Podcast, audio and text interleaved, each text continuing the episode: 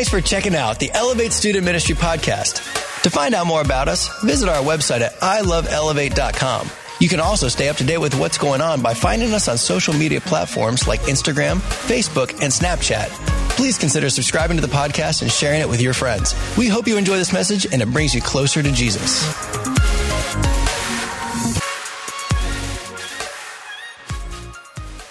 All right.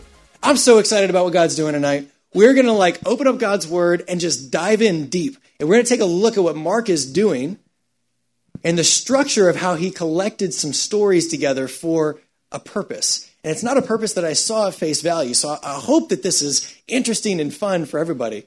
All right, so Mark has been a really fabulous book. He has a way of over and over again in every chapter, it seems like, he's always presenting Jesus is God. But then at the, si- at the side, he has the disciples who are slowly, laboriously not quite getting it.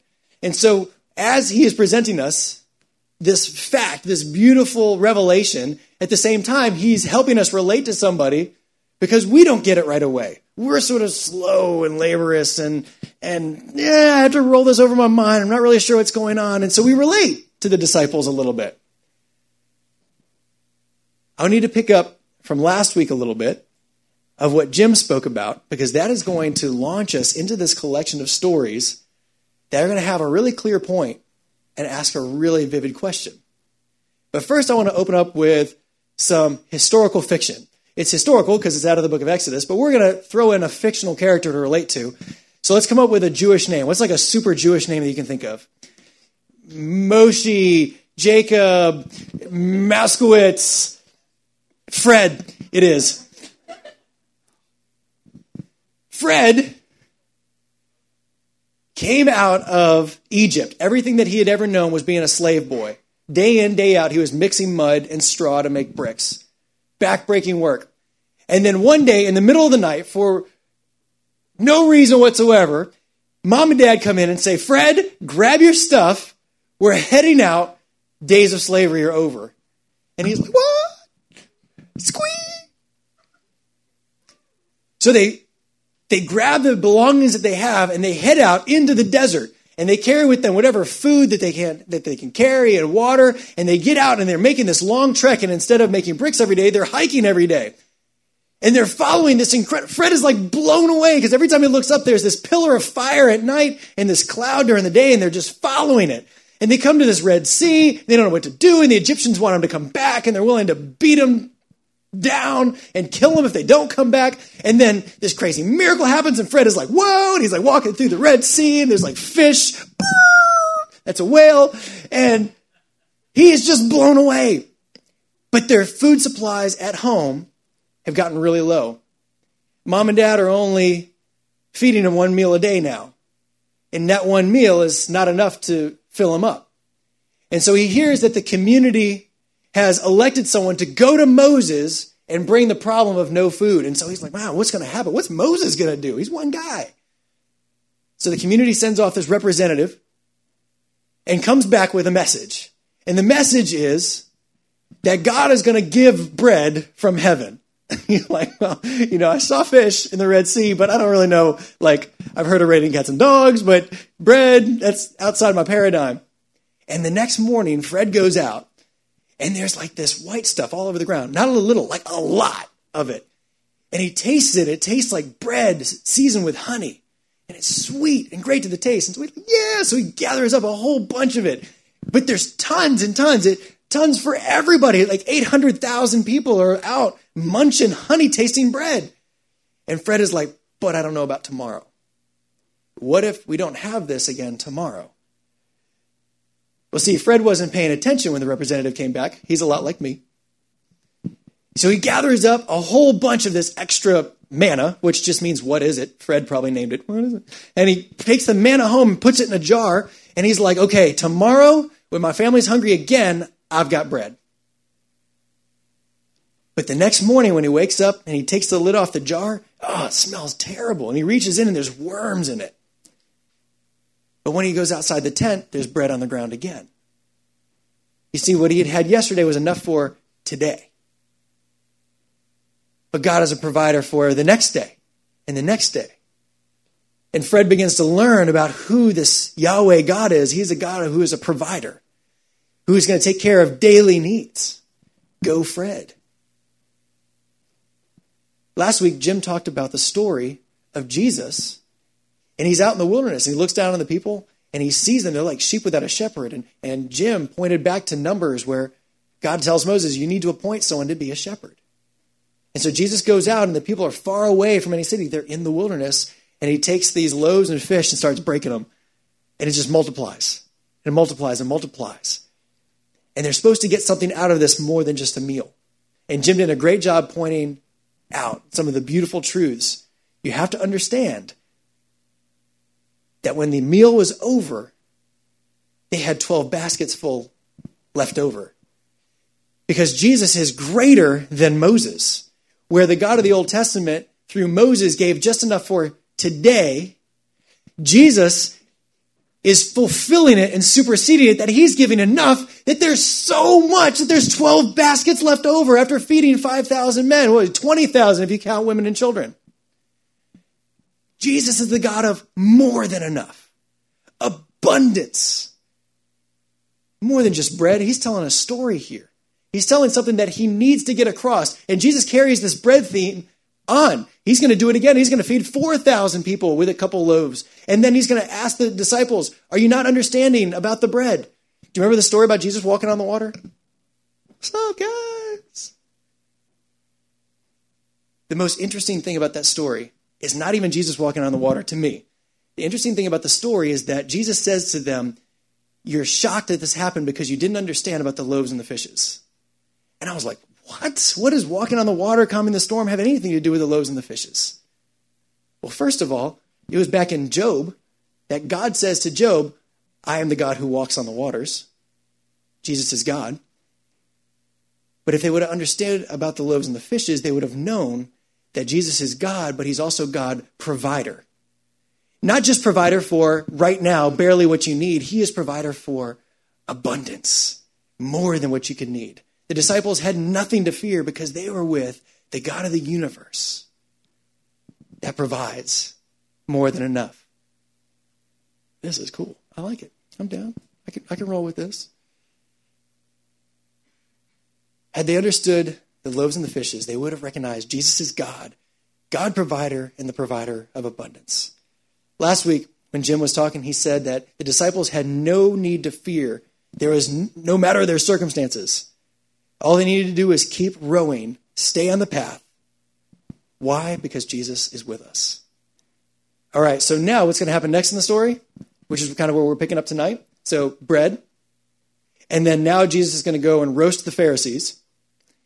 Then Jesus is going to show us an example through a woman of someone who gets it.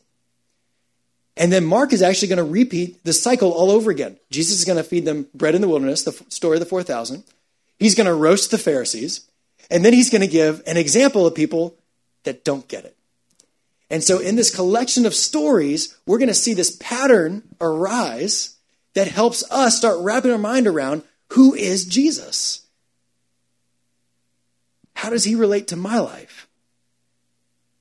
So, Jesus provides bread, Jesus roasts Pharisees, then there's an example of someone who gets it or doesn't get it. This idea of bread is so critical to Jesus. That's why he said if they would have understood about the loaves, they wouldn't have been so afraid. Then he, and he talks about the disciples and he says, Beware the leaven, the yeast of the Pharisees. Jesus carries this bread theme all the way until the Last Supper when he holds up the broken bread and says, This is my body. Broken for you. Why? Because Jesus doesn't just give bread from heaven, Jesus is the bread from heaven that would be broken for us. That's why Jesus is continuing this theme, because it's not about what Moses can give in the physical, it's about what God is now giving in the spiritual, and it's Himself to be broken for us. This idea of bread is so critical to Mark and to Jesus. So we're going to open tonight with a verse from Paul that is going to hopefully sit in the background of our minds for the rest of this message. It's Romans 7 24 through 25a. And Paul is crying out, out of out of depression, out of anger, out of frustration, out of, out of self loathing. And he says this He says, Wretched man that I am, who will deliver me from this body of death? Paul's looking in the mirror and he's going, you're, you're messed up. You're broken. You're hopeless. There's nowhere to go from here. Wretched man that I am. Who can deliver me from this? Verse 25 Thanks be to God. Here's the answer through Jesus Christ our Lord. So I told you that Jesus is going to roast some Pharisees. They come to Jesus with like the stupidest things. They come to him and they're like, Jesus, we're really kind of annoyed that your disciples, they're not washing their hands before they eat. Kind of a big deal. And then Mark actually kind of gives this parenthetical thought because Mark's writing to Greeks instead of Jews, so they wouldn't understand the, the Levitical law. And he actually includes, like, it's important because they set up these traditions that they wash their hands before they eat. They wash their hands after they do business with, with a non-Jew. They also, they wash their vessels, like the cups and everything. They even wash the benches that they sit on, and it's all part of their tradition. And so the Pharisees come to Jesus and they're like, Jesus, your disciples aren't washing their hands. They are defiled. And Jesus is like, let me stop you right there. Okay, hold the mic out. I'm about to drop it on you guys. Their hands are defiled. Jesus picks up on this comment. Mark 7, let's start in verse 6. And Jesus says to them, Well, did Isaiah prophesy? And Isaiah said it right about you hypocrites. As it is written, This people honors me with their lips, with their mouth, but their heart is far from me. It's far away.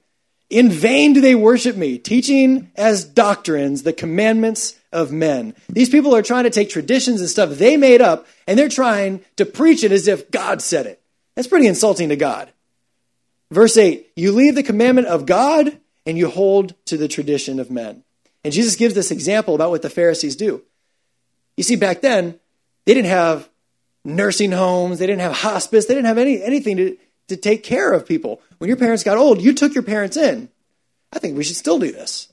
You take care of your parents in their old age, when they can't work, whenever they're not able to function as much in society. You take care of the elderly.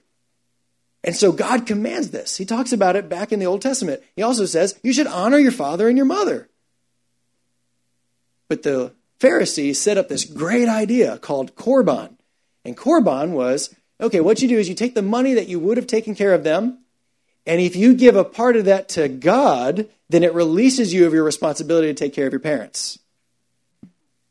So you just let them go, let them starve. Let them fend for themselves because now you've done your duty to give to God, God's happy.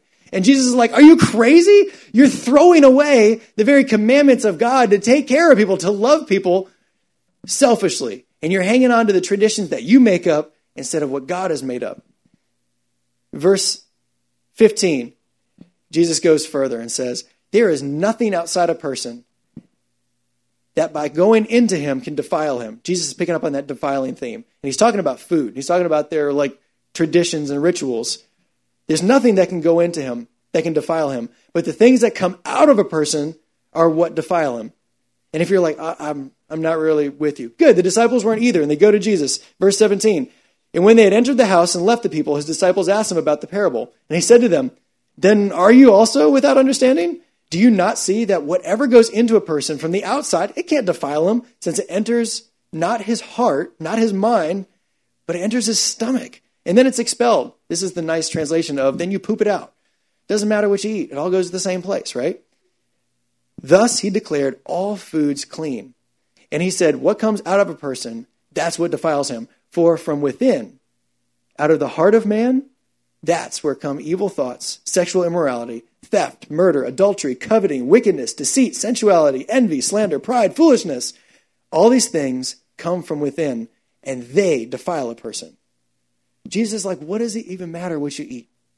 That's really significant because we'll fast forward the story to Peter, and he has this big vision that God says, Hey, look, I'm lifting the, the food stuff. And if anybody in here likes bacon cheeseburgers as much as I do, you're like, Yeah, go lifting the food stuff.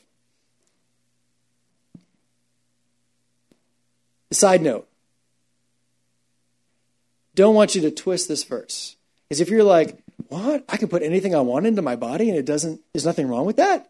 And you're like, awesome, drugs, excessive alcohol, garbage media, vaping, yay!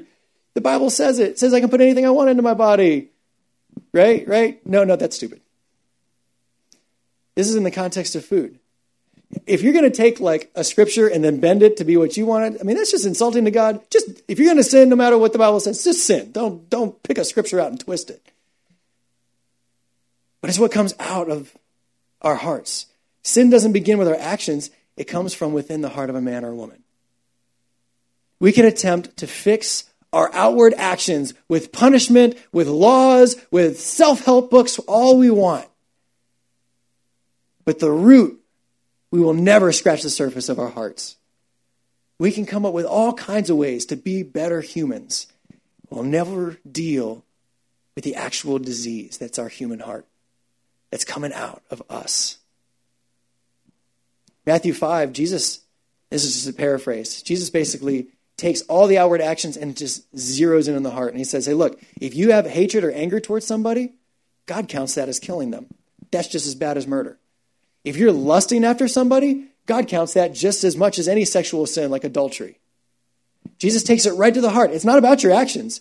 Nothing outside of you could have happened, but you're already sinning because it comes from that corrupt, lost, imperfect, dead, hopeless human heart.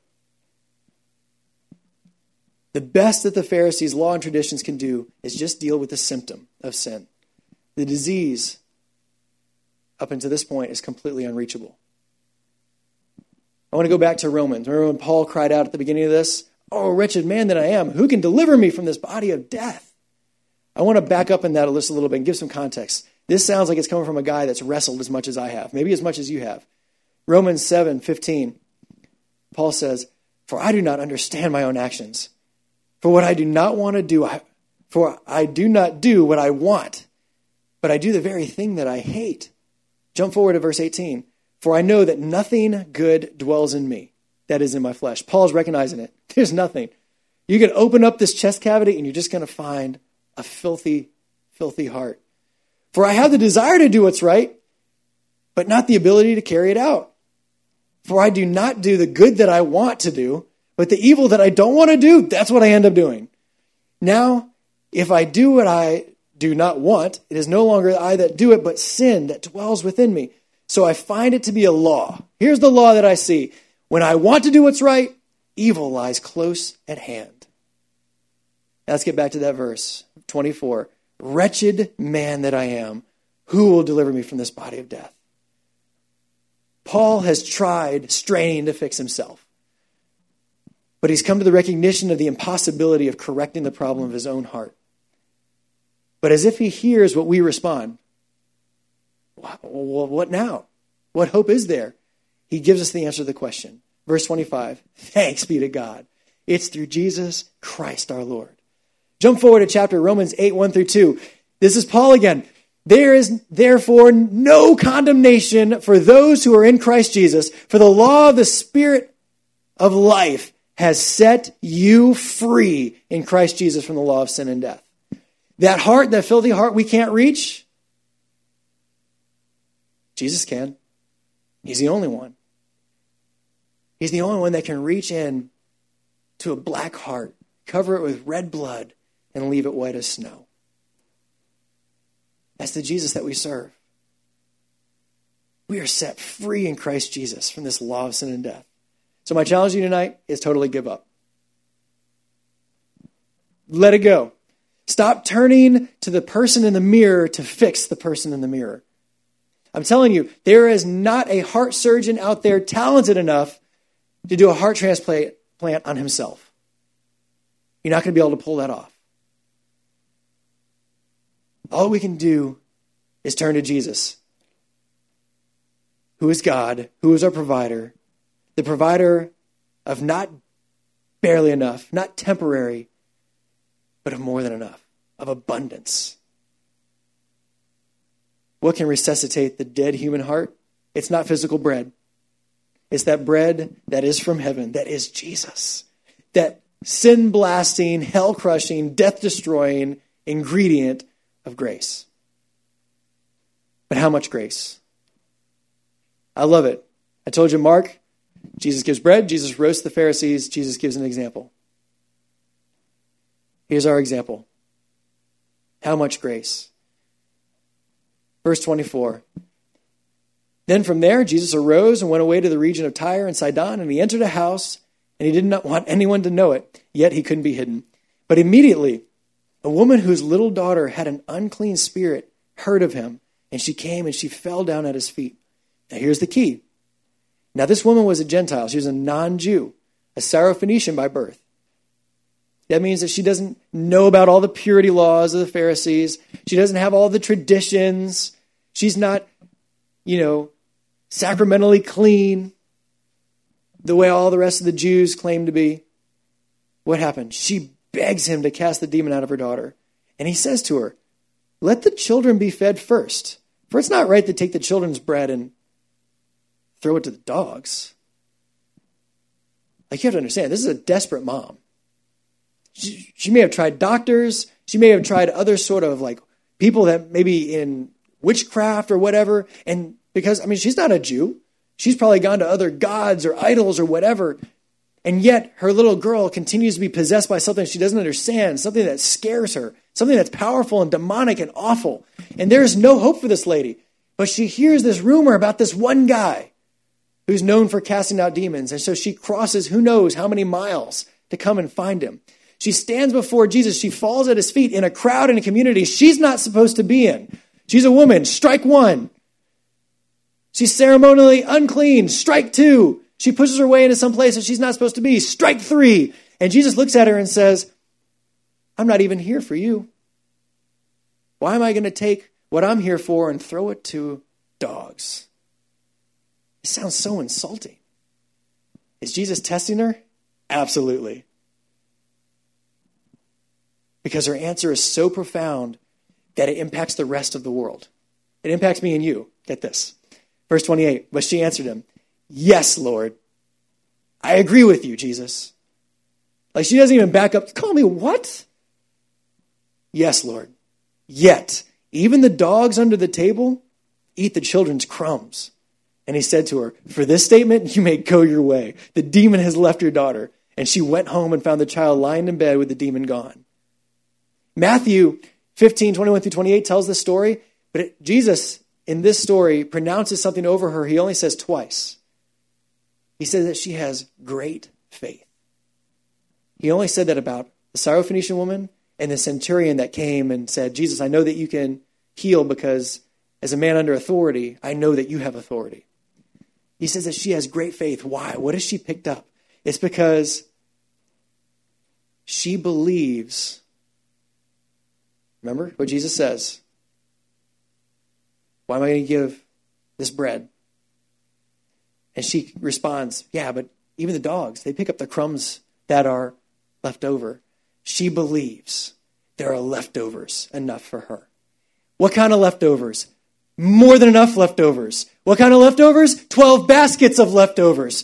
There's more. That's why in Romans chapter 116, Paul says, I'm not ashamed of the gospel, for it's the power of God to salvation to everyone who believes. For the Jew first, and then also the Gentile, the non-Jew. She's recognizing that Jesus, yep, he's here first for the Jews, but there are leftovers of grace for me and for my girl. There's leftovers of grace for everyone that doesn't come from your traditions, Pharisees, that doesn't have your little fancy laws. There's more than enough left over because he's a God of grace and he's a God that loves me and my little girl at home. Yeah. Jesus is God. He is God the provider, but He is the God of provider that is more than enough, of great abundance. A non Jew gets it. The Syrophoenician woman gets it. That there is grace enough.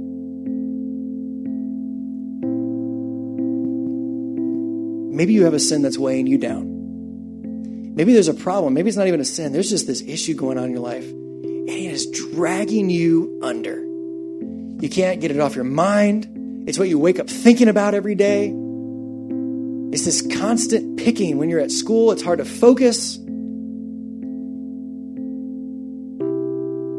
Maybe you've tried your best to fix yourself. You keep looking at the person in the mirror and going, Today, I'm going to be better, whatever the heck that looks like. Maybe you've been trying open heart surgery on yourself and it's just not working because you keep finding you're the same. Maybe for like her, things just seem desperate. I'm telling you that we serve a God.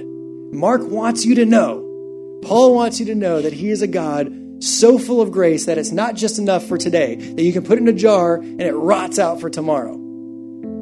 You see, the sacrifices that they did for all those years, they were incomplete. They would do these sacrifices and kill these lambs or bulls or whatever to, to have their sins put on this animal, you know, like in this metaphorical way.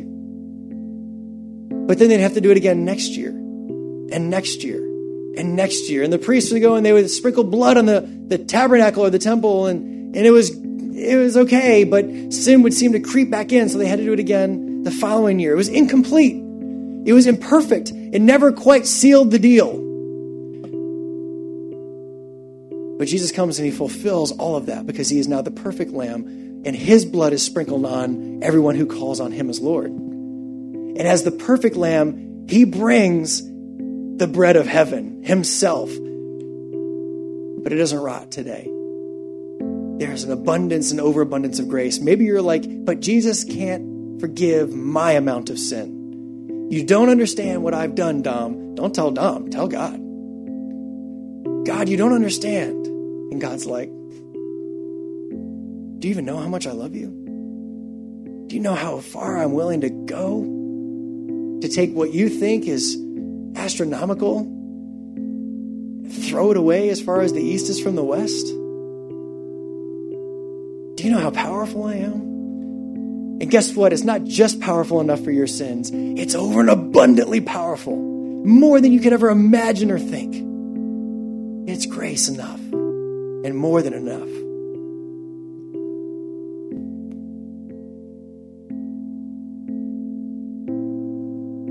There's a story about David he had already become king.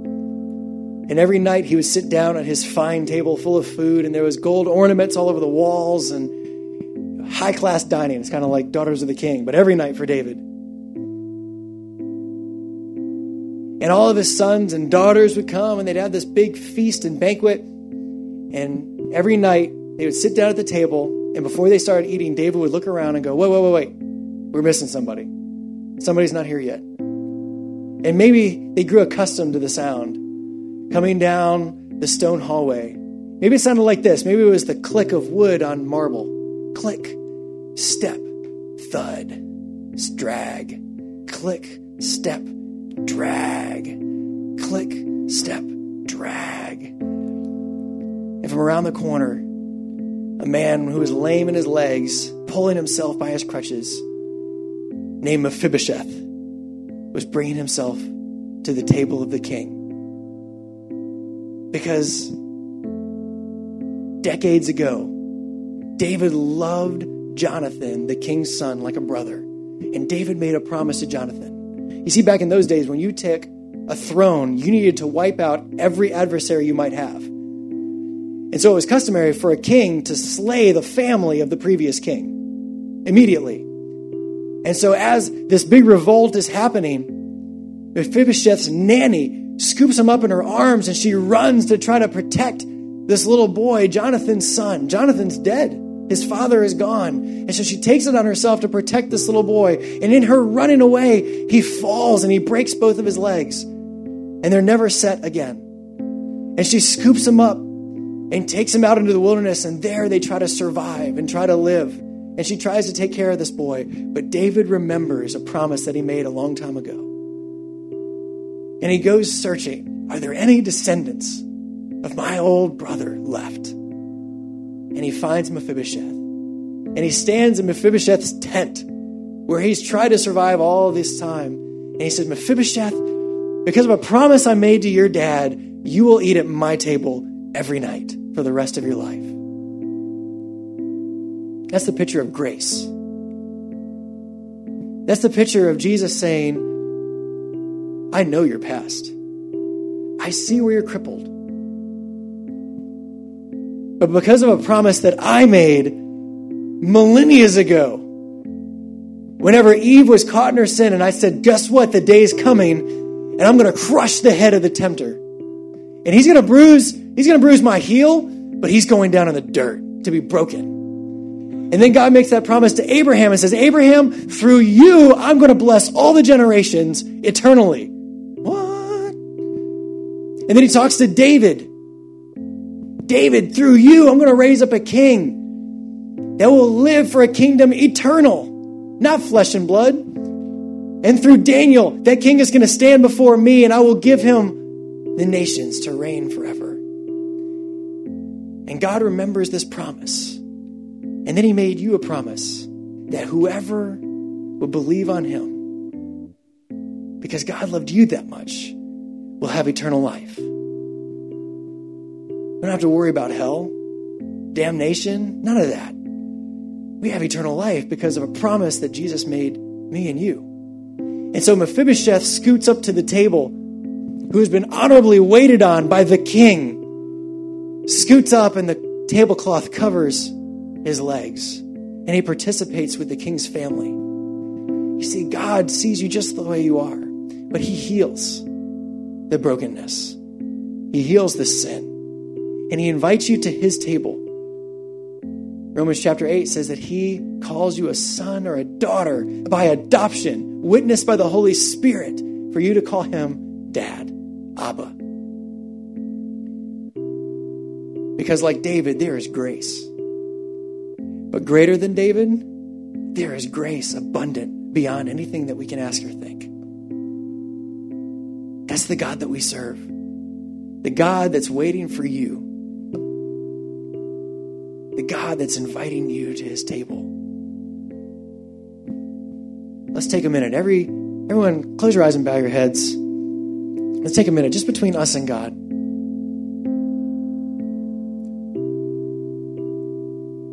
Just between you and the Lord, ask Him to search you. Is there anything that you need to ask forgiveness for?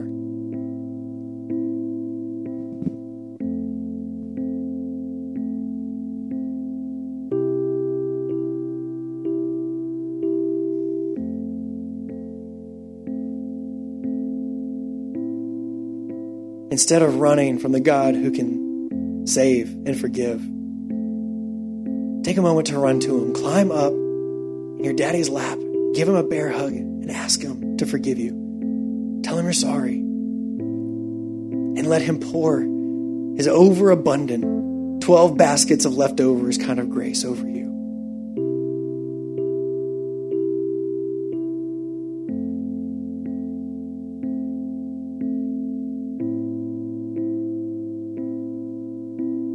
Use your imagination to feel his arms bear hug you back see the smile on his face with a child that he loves so much, who is willing to take him at his word and believe.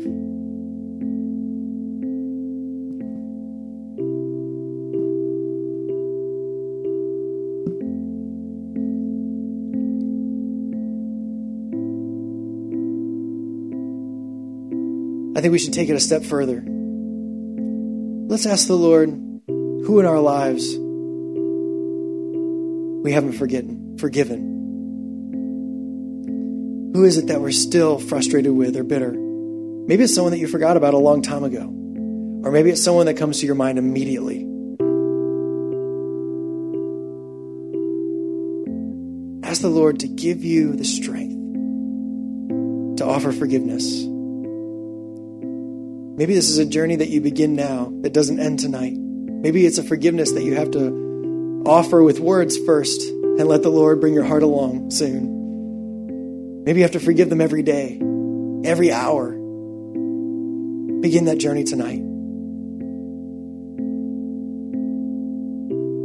Because the God of grace, who is pouring that over you, is also pouring that over them. And we are setting ourselves against God's will and against his love whenever we fail to operate in the same forgiveness that he so willingly died for to give.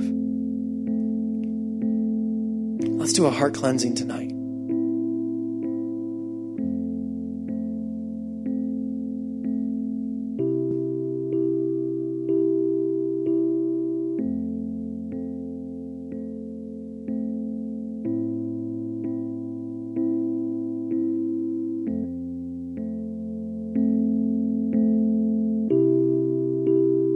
Manifest your spirit here tonight, Lord. It is a joy to honor you, to study your word. Thank you, Lord, for Mark and his brilliant style of building his book. Thank you for these patterns that declare you as the God of provision, of overabundance of provision. What a faithful, incredible God you are.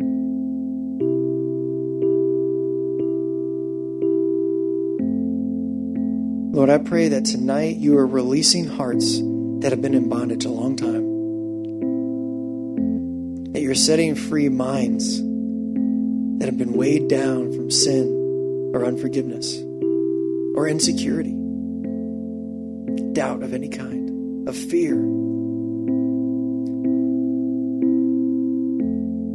Lord, rebuke the lies of the enemy. Do a new thing in us. Us to walk giving the same grace that you offer us.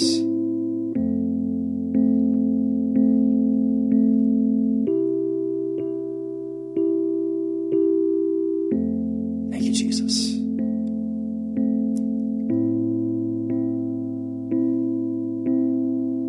Holy Spirit, fill, elevate. Fill your people. Help us to remember that everyone that we lock eyes with is loved by you. And help us align with that love and how we treat them, how we speak to them, how we speak about them. Help us remember to run to you first whenever we sin, whenever we blow it. I don't know why we run from the antidote when we recognize our disease. Lord, do open heart surgery on all of us.